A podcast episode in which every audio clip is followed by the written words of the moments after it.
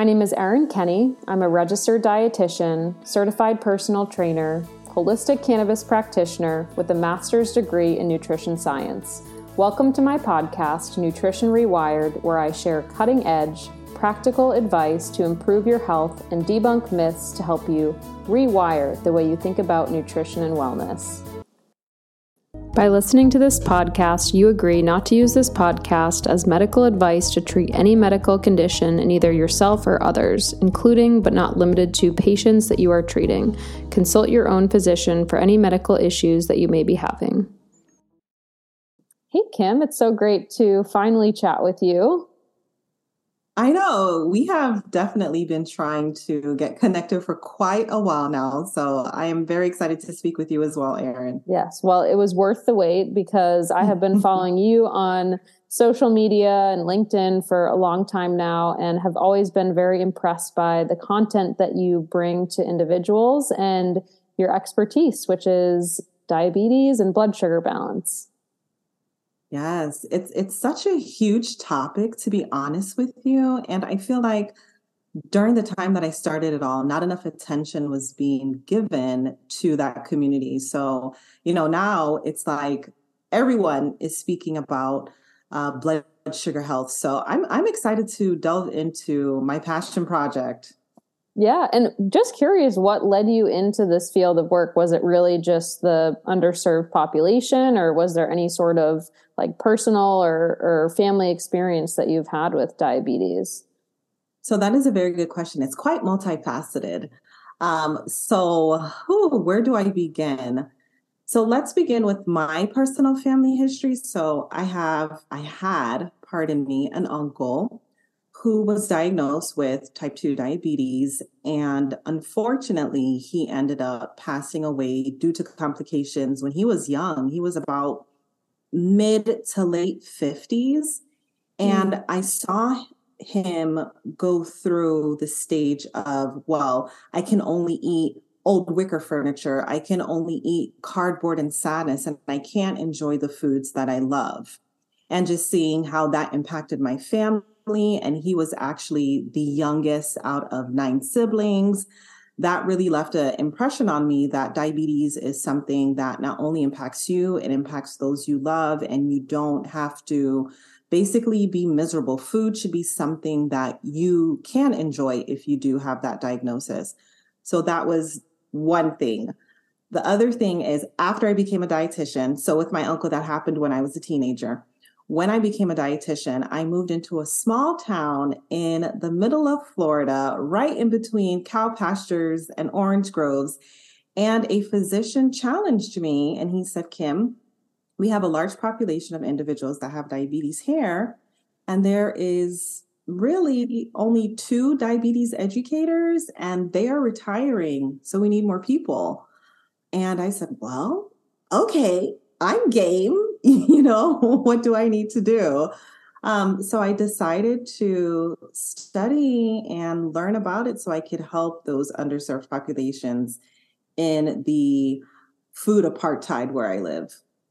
Incredible. So I love that that two part story, and I think it's always the case with anybody, right? There's not always just like one aha moment. It's mm-hmm. kind of like a build up mm-hmm. maybe, and then it's the universe kind of places it in your lap and you're like, well, this seems fitting. Right. Right. Absolutely. Exactly.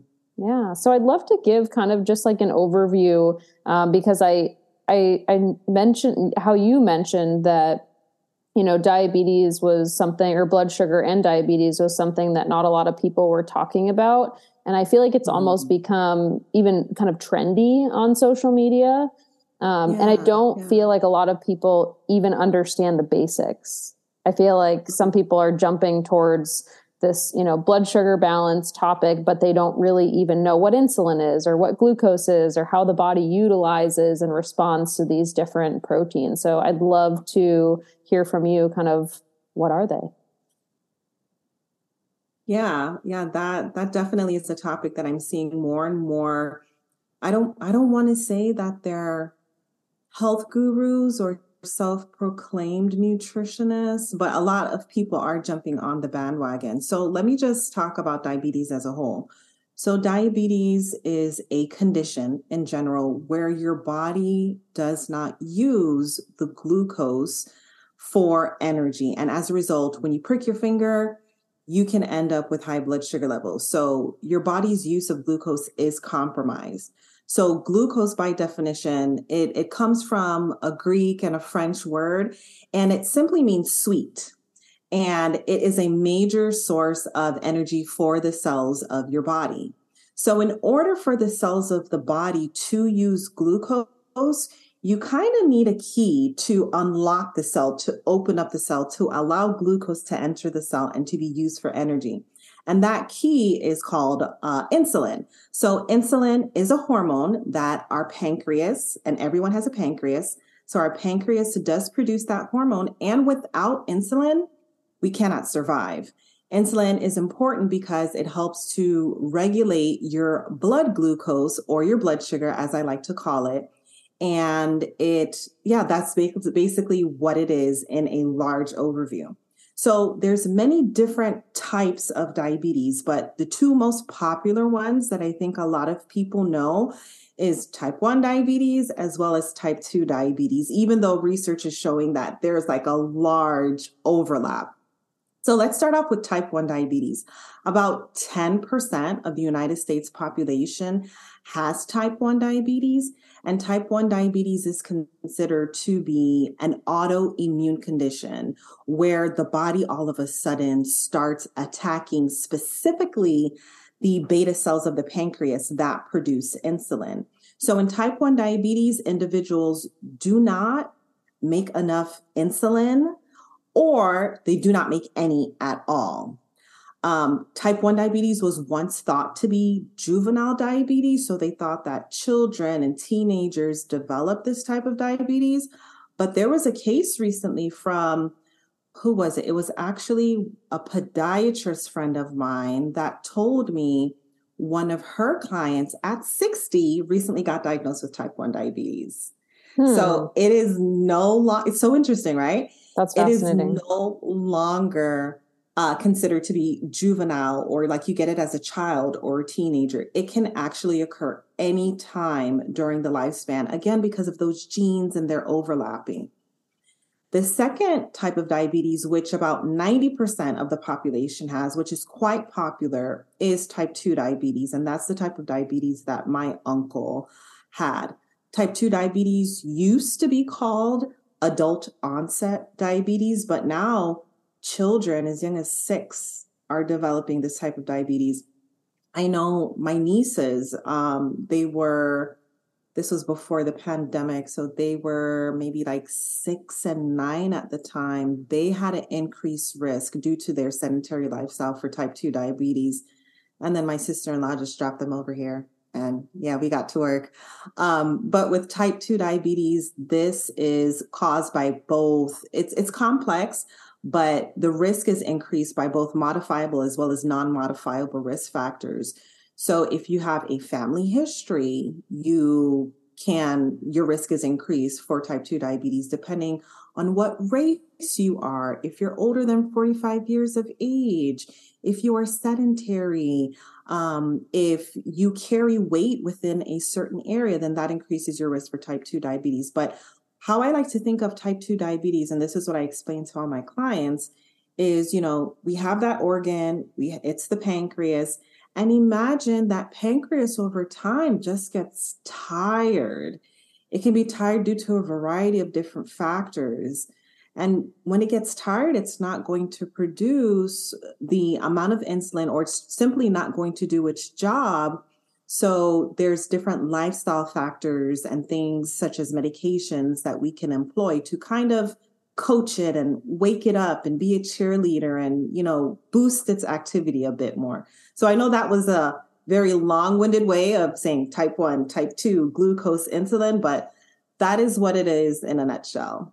No, and that's a, that was a great overview, and I I love that you are kind of sharing the um, the layman's terms because I I even like personally like if you get too sciency, for example, I'm kind of I'm lost, right? So there's and there's a Same. lot of new. You mentioned there's a lot of nuances too to the the spectrum of diabetes, and I think that's also really important to understand with any diagnosis. You know, it's not always specifically cut and clear, and there can be some variability in there. Yeah, for sure. It's not always black and white. You know, yeah. I've had so many people come to me telling me they had a diagnosis of type 2 mm-hmm. and then like for some reason their numbers aren't budging. Even though they're taking the meds they're exercising they're reducing their stress they're eating good. And i'm like can you go back to your doctor? Ask for these tests. And then turn out to be type 1 and they're mm. in their 30s and 40s wow. and they're like there's no way. And i'm like you know things are changing. Where science is evolving. It's finding out more and more about genes being turned on, epigenetics, basically. Mm-hmm. Mm-hmm. Yes, absolutely.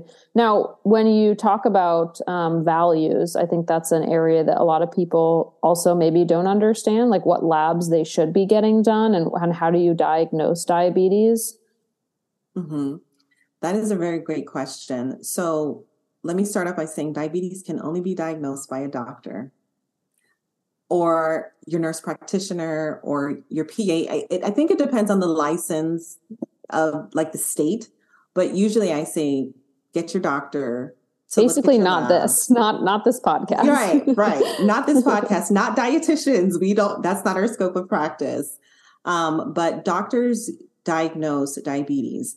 Um, so, one of the key cornerstone um, methods that are used, or tests rather, that are used to diagnose diabetes is the A1C. Um, so, the A1C, you'll go, your doctor may tell you to fast overnight, fast for a certain period of time, and they will draw your lab values. And one of them is the hemoglobin A1C.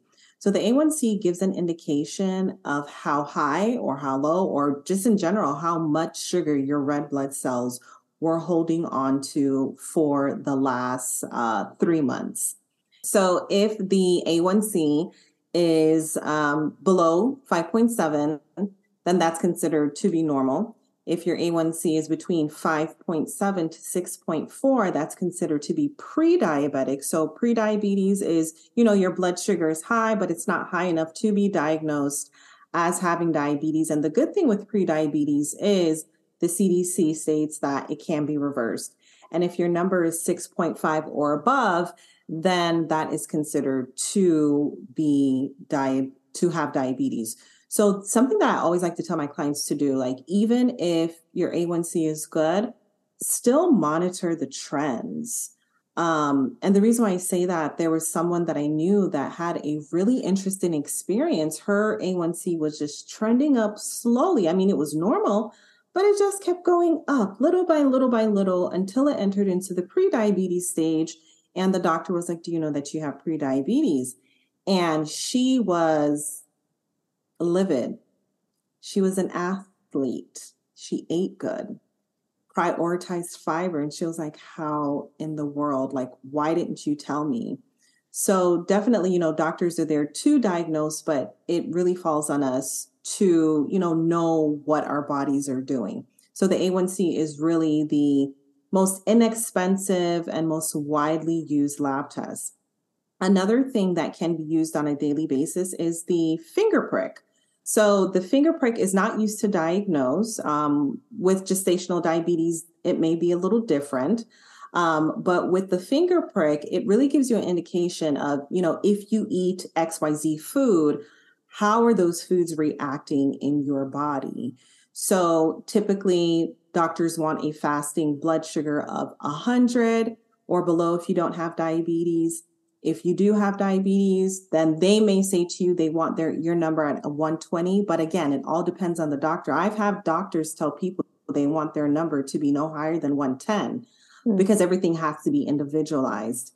Uh, two hours after the meal, um, I've heard some doctors tell people that have diabetes, I want your number to be 165 or lower. And then I've had doctors tell people, I want your number to be 140 or lower a tighter control. It may be because of their age, it may be because of their risk factors.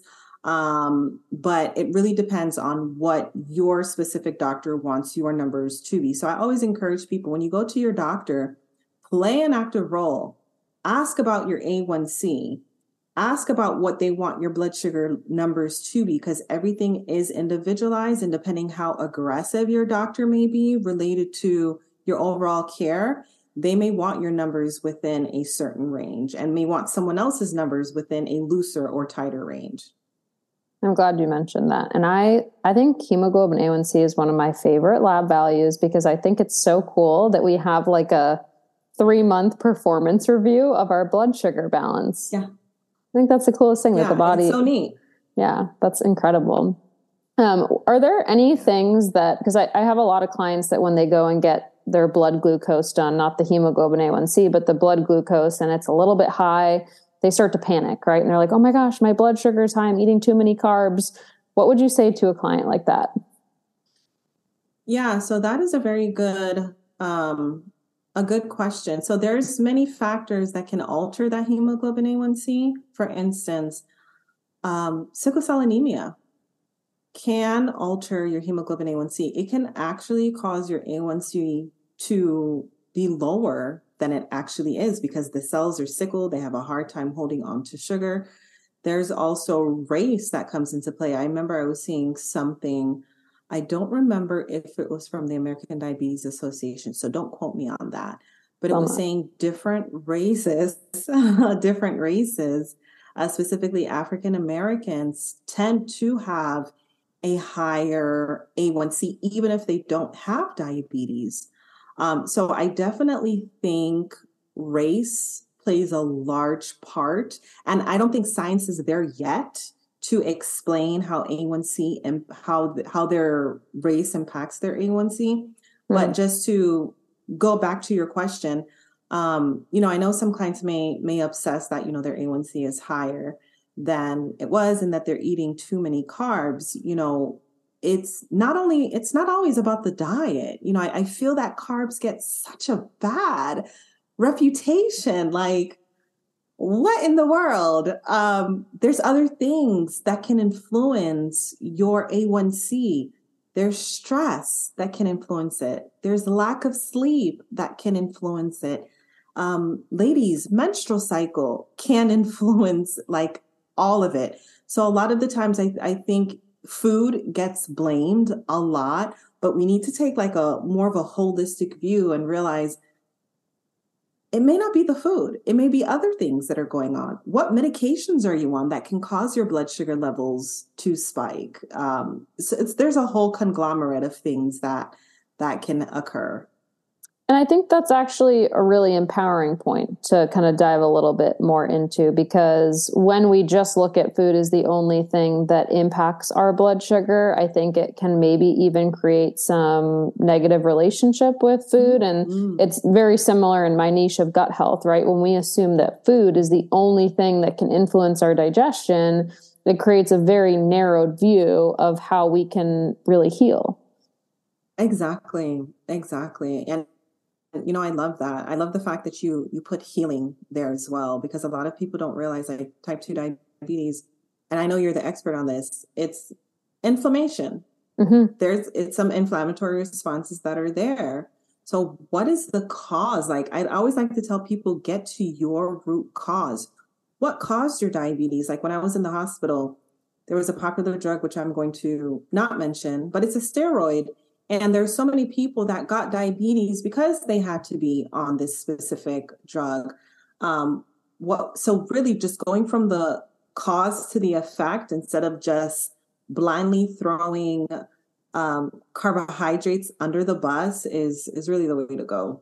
Sure, absolutely. That's great. Yeah, you mentioned that with your uncle about how he kind of saw this um, black and white scenario where he could really have have no foods that brought him joy. It was living off of mm-hmm. these choices that were unenjoyable. And I think, you know, what's really empowering about the work that you do is that you help people understand that you don't have to live and eat in a way that is sad and unflavorful and, you know, completely void of carbs. It's about, you know, creating that balance. Exactly. I, yeah. I, love I love the point that you brought out with like flavor because you know mm-hmm. I have some people that hey Kim, you know I made um skinless boneless chicken, and like they upload the picture in the portal, and I'm looking and I'm like, where's the flavor? Well, I didn't add any salt, no pepper. You could have added some smoked paprika. You could have, you know, went jazzy and maybe you know, added all these other different seasonings that are important for gut health, going back to the gut health. Yes. And I'm like, you can add seasoning to your food if you if you have a diabetes or pre-diabetes diagnosis. It's okay. It's not going to impact your blood sugar. Mm-hmm. Yes, I love that. And and we can kind of all rope in a little bit the the gut microbiome research when it comes to blood sugar and yes a lot of what I talk about on this podcast in general is the influence that the microbiome can have on every aspect of our health. You mentioned inflammation. The gut can control inflammation in the body. It can control our immune system, right? So you mentioned that type 1 diabetes is an autoimmune condition. It can impact the nutrient absorption, right? So there are certain nutrients that we know, vitamins and minerals that are essential to balancing blood mm. sugar and the research is really you know you had mentioned you know you're kind of diving into it and and really enjoying the the different um, learning aspects of it. But it even on my end there is still a lot to be questioned of you know how does the microbiome influence blood sugar balance? And there's a lot of different speculations based on the research of you know, there's the chicken or the egg type of situation. You know, yeah. did people with type one or type two diabetes have this, you know, gut microbiome composition before they got it and that's why they got it? Or did mm-hmm. they participate in unhealthy lifestyle mm-hmm. factors or have a lot of inflammation going on in the body, which mm. resulted in an imbalance mm-hmm. of the good and less favorable bacteria in the gut? But we do know that studies have found that the gut microbiome can affect blood sugar levels by influencing the body's ability to regulate what you mentioned, insulin. Mm-hmm. And so for the listeners, insulin is that hormone. It helps us regu- regulate our blood sugar levels by signaling the cells to absorb the glucose from our blood. So research mm-hmm. shows that there's certain types of bacteria that can actually promote insulin resistance and increase the risk of developing type 2 diabetes. Mm-hmm. And then mm-hmm. conversely, there's other types of gut bacteria that can actually improve insulin sem- sensitivity and help regulate blood sugar. Um, there was one study that they did, and I love fecal microbial transplant. I think it's fascinating. um, again, mm-hmm. still so much that we don't know about what's going to come out of you know these different areas of research, but there was one study that the research found that transplanting fecal matter from a healthy individual to individuals with metabolic syndrome had improved mm-hmm. insulin sensitivity and blood sugar control just from from changing their microbiome. So having a healthy gut is absolutely important. It's important for, you know, inflammation, immune function and just overall metabolism. You know, I always say that you're I don't I don't remember if I was reading it. I'm actually looking for the book. It was the third edition of the clinical nutrition support um, dietitian book.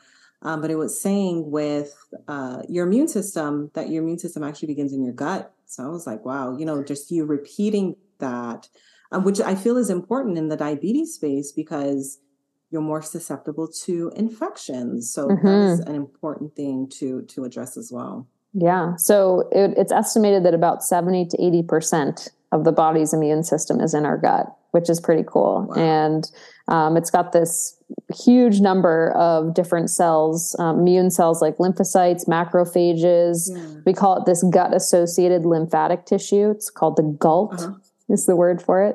G A L T. Um, yep. Uh-huh. But it's incredible. I mean, you know, our our gut is really central to immune function. So anytime that we're talking about immune function, we can't leave gut health out of that conversation. Exactly.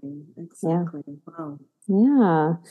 So, why should we care about blood sugar balance? Like, let's say that we don't even have diabetes. Let's say our like hemoglobin A1C looks pretty good. We've never really noticed trends of going up, maybe some ups and downs, maybe blood glucose has been fairly stable. What are some reasons that someone without diabetes should care about blood sugar balance? Yeah, I definitely think you hit the nail on the head when you were talking about the immune system and you were talking about, you know, the good bacteria or the bad bacteria. I'm not sure if those terms are still used in the gut health space um, and how they can influence, you know, inflammation. Um, but I definitely think one of the main reasons is it was December of last year, the CDC came out and they stated if things continue the way that they are continuing, that by the year 2060, um, type 2, type 1 and type 2 diabetes together will surge approximately 700% in individuals that are 20 and younger wow. by the year 2060. Then I was looking at something today and it says by the year 2040, heart disease is going to increase. And again, talking about the inflammation. I don't remember if it was 60 something percent. I haven't fully read the article yet.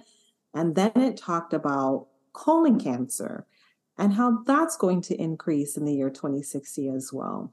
So, definitely just going back to your gut, going back to better blood sugar balance. These numbers for me are alarming. And I think blood sugar balance is important because I feel like we demonstrate to the next generation what, and I hate to use this word, but I'm going to use it, what is healthy and what may not be so nutrient dense. That's the term I'm going to use. And our food choices definitely do have an impact on our health. There have been so many people that has come to me during the shutdown that states, I have no history of diabetes in my family. I don't have any blood sugar problems yet my A1C is 7.5. You know, what is the reason behind that? So I definitely think blood sugar balance, it, it's something that we should focus on simply because the numbers are growing so rapidly and because the root there's so many different root causes that we're still trying to figure out well you know what what caused the onset of this in the first place so for me you you can't be too careful with taking your blood sugar in your own hands and taking your health into your own hands mm-hmm. yes Absolutely. I love that. And those are some pretty staggering statistics, right? That's that's something to really think about. It is. It is for sure. And especially like, you know, with the blood sugars because if your blood sugars are high and they remain high or elevated over a period of time, we have to remember that if our blood sugar is high, that means that every single blood vessel in our body, the ones that innervate the brain, the ones that innervate the heart, the ones that innervate um, the lungs, all our major organs, every single blood vessel is having a high blood sugar. So then that's impacting your overall health. You know, a lot of people don't realize that people that are diagnosed with diabetes have a two times greater risk of having a cardiovascular event, heart attack, strokes, so forth and so on. And of course, these things, I don't say these things to scare people, but to increase their knowledge. So your blood sugar can impact your heart health, which I feel is one of the leading causes. I don't feel I know it's actually one of the leading causes of death in the United States. So I think we need to look at everything from a holistic perspective instead of just place, placing things inside a box and saying, well, I have blood sugar problems, but I don't have heart issues. I don't have colon issues or cancer issues. So I think looking at it from a holistic perspective. Mm-hmm. I absolutely love that. And I think even for people that are listening that are like, yeah, yeah, okay, like long term stuff, you know, we'll, I'll get there when I get there. Um, but even like mental health, right? Like I talk a lot about yes. mental health and the connection between the gut and the brain. And, you know, I have a group coaching program, and a lot of the time we talk about um, mood and energy throughout the day and how to sustain that in order to live a more fulfilling, purposeful, helpful life. And in order to do that, balancing your blood sugar, even just on a day to day basis, can impact your mental well being, your energy levels throughout the day. I've to- mm-hmm. coached tons of clients who are CEOs of companies who are not managing their blood sugar and they can't focus, they can't feel energized, they're completely spent by the time they get home. And it's simply because they're not moving throughout the day or they're not eating lunch or they're just eating pasta for lunch with no, you know, protein and vegetables. So I would love for you to give the listener some really practical tips on just like day-to-day stuff that have been shown in research to support uh, better blood sugar balance that we can all do in our daily lives. Yeah, so you you brought out some really great points, um, especially with I call it hanger, you know, hunger and angry together, you know, especially when you skip meals. One thing that I would say for better blood sugar balance is don't skip meals. Don't do it. Um, eat breakfast, eat lunch, eat dinner. Um, make sure that you're having your meals. There was a research, and I actually put it out on social media, and it had an uproar um, that showed that individuals who actually skip breakfast have an increased risk of having or developing type 2 diabetes, again, because of that lifestyle factor. So, what I would say is make sure that you are eating all three meals on a daily basis and definitely do not hesitate to have snacks because there's some times where you have lunch and then you're not going to have dinner till 8 p.m. So, you can fit a nice snack in between that time as well. So definitely don't skip meals. The second thing is, you know, what you mentioned, pairing foods. So I always like to tell people, you know, have a carb, have a protein, and have a fat. So if you're just having like a big pasta bowl, of course that's going to cause your blood sugar level to spike. You need some protein, you need some healthy fats into the mix.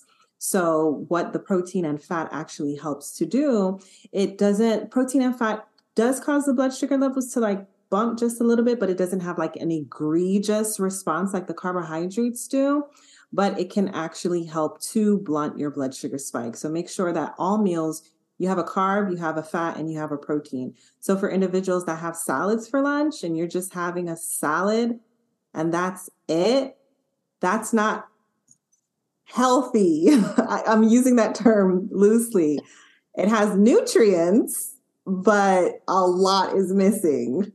Um, and then you just end up being hangry and have your mood swings and your carb cravings later on in the day. So that is my second thing. Make sure that you are pairing your foods properly. And then the third thing that I don't think gets a lot of attention is your rest.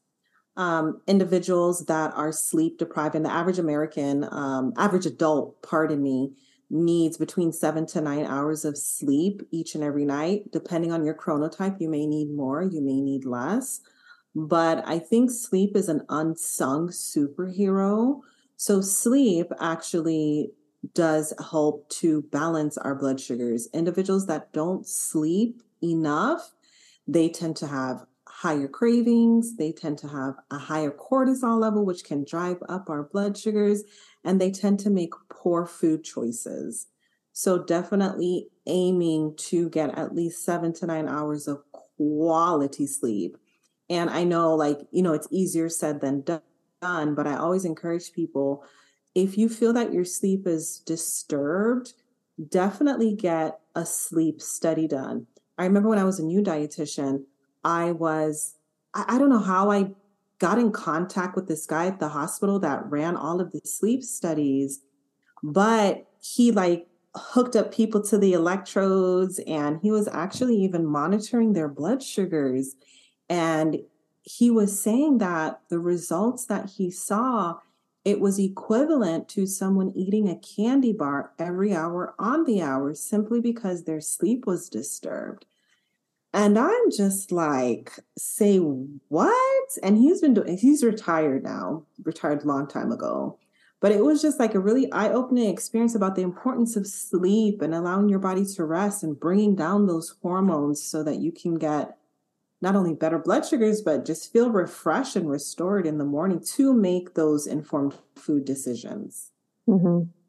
Excellent. These are really practical tips and you know things that we can do every day in our lives in order to optimize blood sugar balance and those are some things that you know i try to you know go for little walks throughout the day especially mm-hmm. after meals like i'm I have a little dog here and she helps get me outside and get my body moving so that even if i do have maybe a less balanced meal or something you know i'm not going to beat myself up over it i'm just going to you know right. practice other lifestyle right. habits to to balance things out and and you mentioned carbs can be part of a meal. We don't need to demonize carbohydrates. And I can actually share when I I wore continuous glucose monitor for um, I think it was probably like two months, and it was really interesting to to just see some of the things that impacted my blood sugar and the most striking to me was that I typically eat probably every like 4 hours or so and there's usually a snack in there and there was one day that I had gone probably like 6 hours without eating because we were gone for church and you know whatever we were doing mm-hmm. a bunch of things and I finally got back and I ate a really healthy balanced meal and my blood sugar went crazy high after like a mm. you know really vegetable heavy protein you know carbohydrate balanced meal because i had gone so long without eating versus when mm. i was on my regular schedule of eating balanced meals and snacks. And i, I share that because i really wouldn't have noticed that. I didn't feel anything dramatic in my body yeah. per se. I mean i probably felt a little tired afterwards but that skipping of meals can make a huge difference. And to the to the listeners you know a lot of these things as kim mentioned they're they're not ill intention you're going in thinking oh i'm just going to have a salad and i'm going to you know cut down on my carbohydrates and that's going to benefit me um, so you're doing that in the name of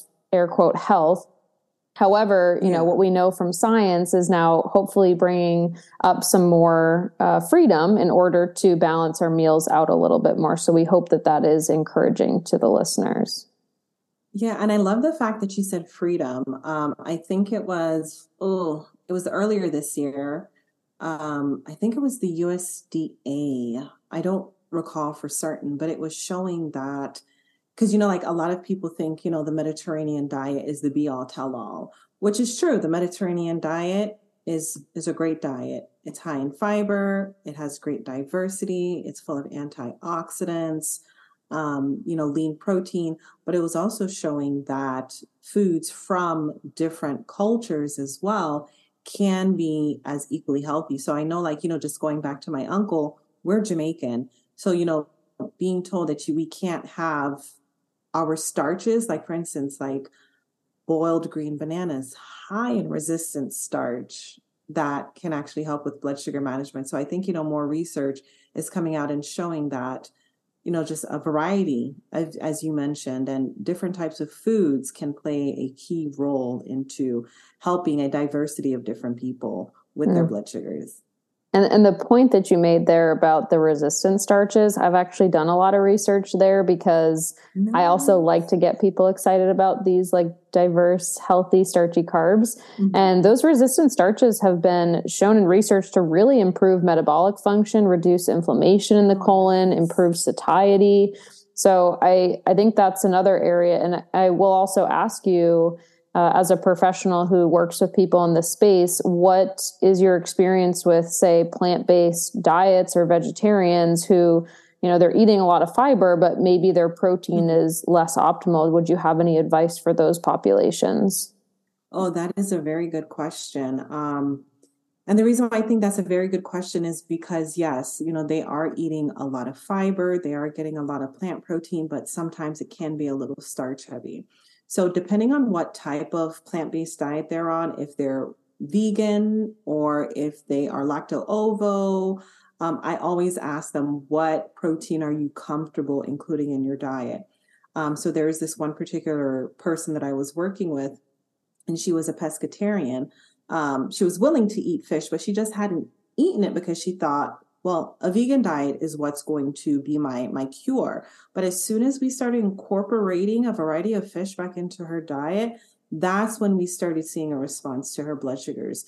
Uh, currently now i'm working with someone who considers themselves to be a vegan. So using you know more of like soy protein and um, seitan and tempeh now we're seeing that her blood sugar levels are responding because those things were in her diet. So something that i would say is um, number one, don't cut any foods out of your diet unless it's for like a religious reason or you have some type of food allergy or legitimate food sensitivity to, to it. Two, be careful of these fad diets because there's a lot of people that say, well, you have to go vegan in order to reverse your condition. But that's not necessarily true. You can enjoy the foods that you like. You don't have to be on a fad diet. Number three, always remember that protein. I think protein as well, you know, we speak about it a lot. it's sexy. May I say that word? Yes, you sure is, can. It's protein is quite sexy.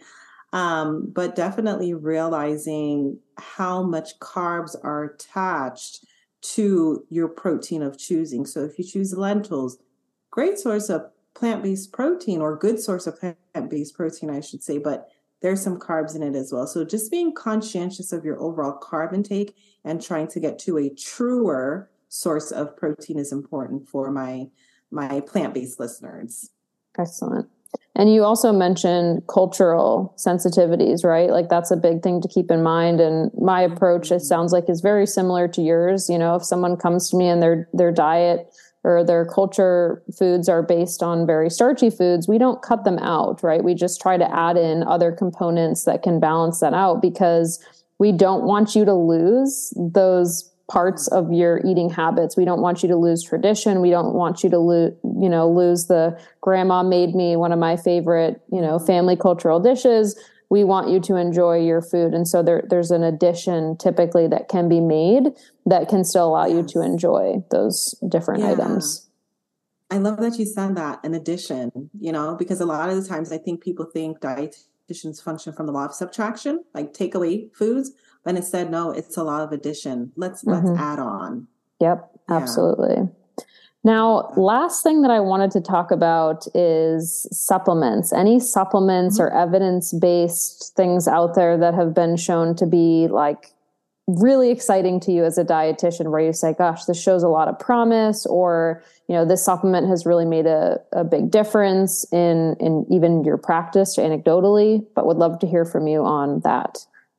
Sure. So let me start off by giving just like a a disclaimer. So definitely supplements do have the potential to cause adverse um, effects.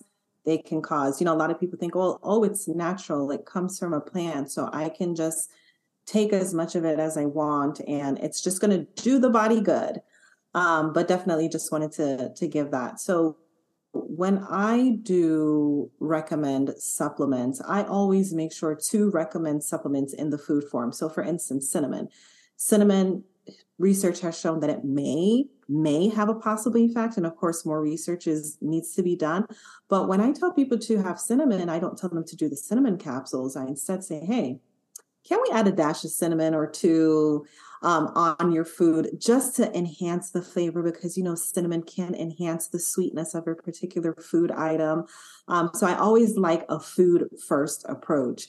Um, there's some research that surrounds berberine um, that can help to balance your blood sugars. But then at the same time, if you're not watching the liver labs or the lab values, the ALT and AST, those can be extremely elevated. Um, there is also um, vitamin D3, which a lot of people tend to be deficient in. So I always tell people when you go to your doctor, that's one lab test that that you need to get as well.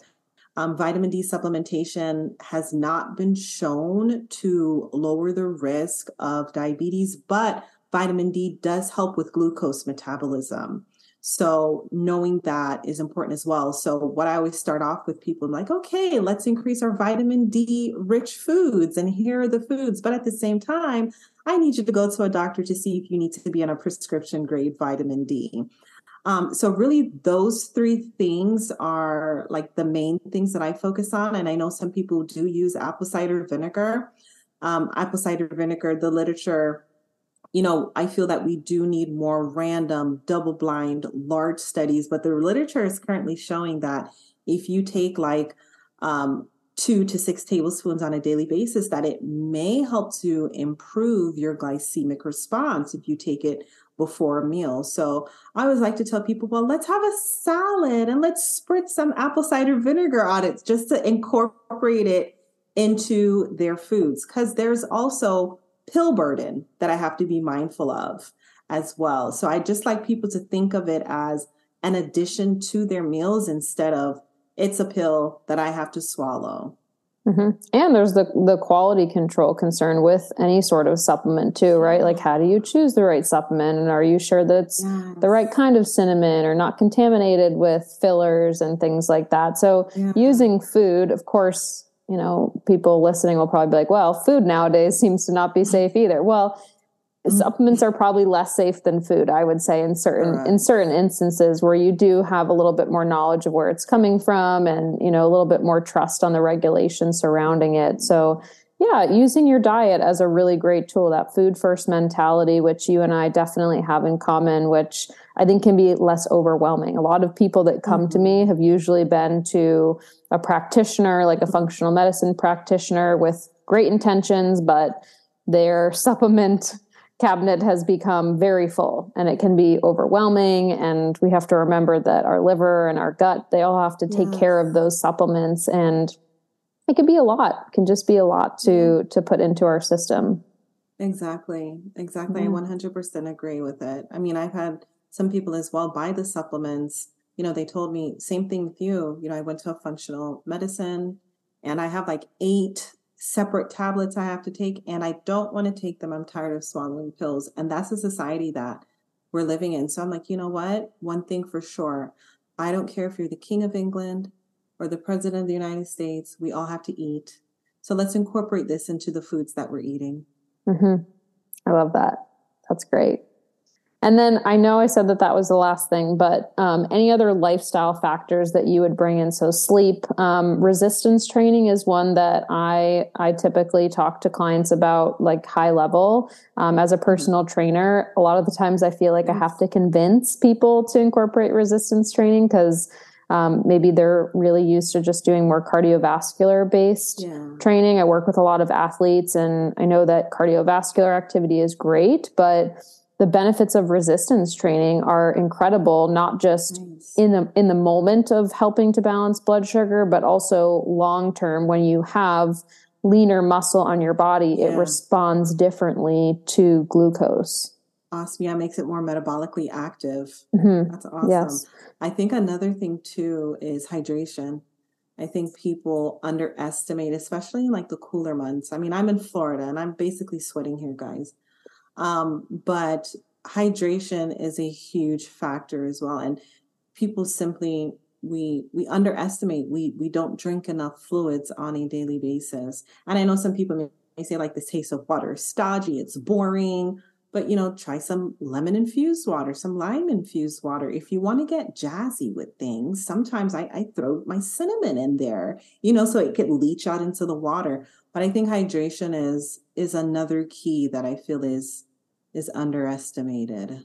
Mm-hmm. I have become a tea connoisseur. I've got yes. all the herbal teas, and I'm looking at it right now over in my kitchen, and it's mm-hmm. like I'm like, you know, I need something just different during the winter. And so. I've got peppermint and hibiscus and chamomile and all these different things. And it's become a really fun way for me to prioritize hydration. So I love what you mentioned about little additions and things like that. But if anyone here is into tea, doing a little loose leaf and yes. uh, making your own blends, you can you can have more fun with it. Oh, I agree. I agree. And now research too is showing that certain teas may help with blood sugar balance because simply the antioxidants that are in it. Mm-hmm. Um, so I, I, just think overall teas is a great addition, especially if the times are colder or if you get boring with just the taste of water. So I love the fact that you have you have your teas. That's that's encouraging. It is it's just like I got the little the little um, glass jars and I bought them in bulk so that I could save uh-huh. money because I'm like I feel like I'm funding yeah. these tea businesses for you know things that I could do on my own and uh-huh. it is it's it's almost like gardening right it's a little bit more yeah. rewarding and you feel a little bit more connected to the purpose and it, it's forced me to learn about as you mentioned the many health benefits of herbs and and mm-hmm. spices mm-hmm. and how they can impact our gut health our blood sugar balance our um, immune function, and they're not a pill. So that's always a plus as well. Yeah, yeah, for sure. That's great. Well, the most important question of today, before you mm-hmm. tell us where people can find you and, and learn more, um, is what is your favorite childhood memory with food? Ooh. Okay, so without a shadow of a doubt, it would have to be my grandmother's cooking. So, um, as I mentioned earlier, I'm Jamaican, but my mother and father were not too keen on, like, I mean, I wouldn't say they weren't keen on cooking cultural dishes, they were just always working. So every day I had chicken and rice and some type of veggie on the side every single day growing up. So when I would go to my grandmother's house, which was maybe like 20 minutes away, that's when I was introduced to the different herbs and spices and cultural mm. dishes mm. and basically everything that is my genetic identity of being someone from Jamaica. So I can't tell you which one specifically. I, I guess I would have to say it was when she made me curry goat and we actually had a goat mm. that she she slaughtered herself. Insert insert uh, assumption. right. And at first I was like, I named him Billy. I was like, no, I'm not eating Billy. I can't do that. And then I saw my family enjoying Billy and I tasted Billy and it was so good. I know some people maybe like goat, but yeah, curry goat is a Jamaican cultural dish. Yum. That sounds like an awesome memory. And what a very important part of diversifying your diet, which seemed to be pretty sad for a little while there. Yeah. Yeah. Yeah. Chicken and rice. Yep. I my fiance and I oh. we've been branching out to many different types of I've been to Africa, I've tasted the cuisine. I've mm. always been a very adventurous eater. Um, and I really appreciate cultural foods. And, you know, we've recently gone to some really authentic Ethiopian places and Indian oh, places. Oh, nice. And it just has like totally inspired me in the kitchen to start getting even more into these different spices, which you mentioned in the beginning. So I encourage the listeners to branch out and try new things. Yes, definitely. So, Kim, I agree. So, Kim, where can people find you? Are you taking new clients? Do you take clients virtually? All the things. Please promote yourself. Yeah, so you can find me on my website, kimrosedietitian.com, or um, on Instagram, the dot blood sugar dot nutritionist. Like the dots are like the, not the word, but the little symbols. Um, I am currently taking new clients. Um, and really, my whole entire premise, my reason for my presence on social media is to really dispel the myth that number one, food has to taste like cardboard and sadness. And number two, that diabetes or prediabetes is a condition that takes over your life. Um, I have experienced firsthand that it is actually something that you can manage it all takes a little tenacity and it takes a little work. Um, so I am currently taking clients if you guys are interested on working with me one on one or in my group coaching program. That's awesome. Well, thank you so much, Kim, for the work that you're doing in the field and just for an awesome conversation. It was so great to have you here. Thank you so much for having me, Erin. I appreciate it. You're welcome. Well, stay cool, I guess, because I'm I'm not in a warm place right now. I'm very jealous of you. Thank you. All right. Bye bye.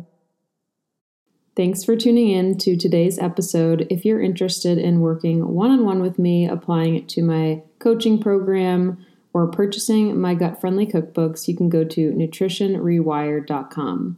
Thanks again for tuning in, and as always, don't forget to share the health.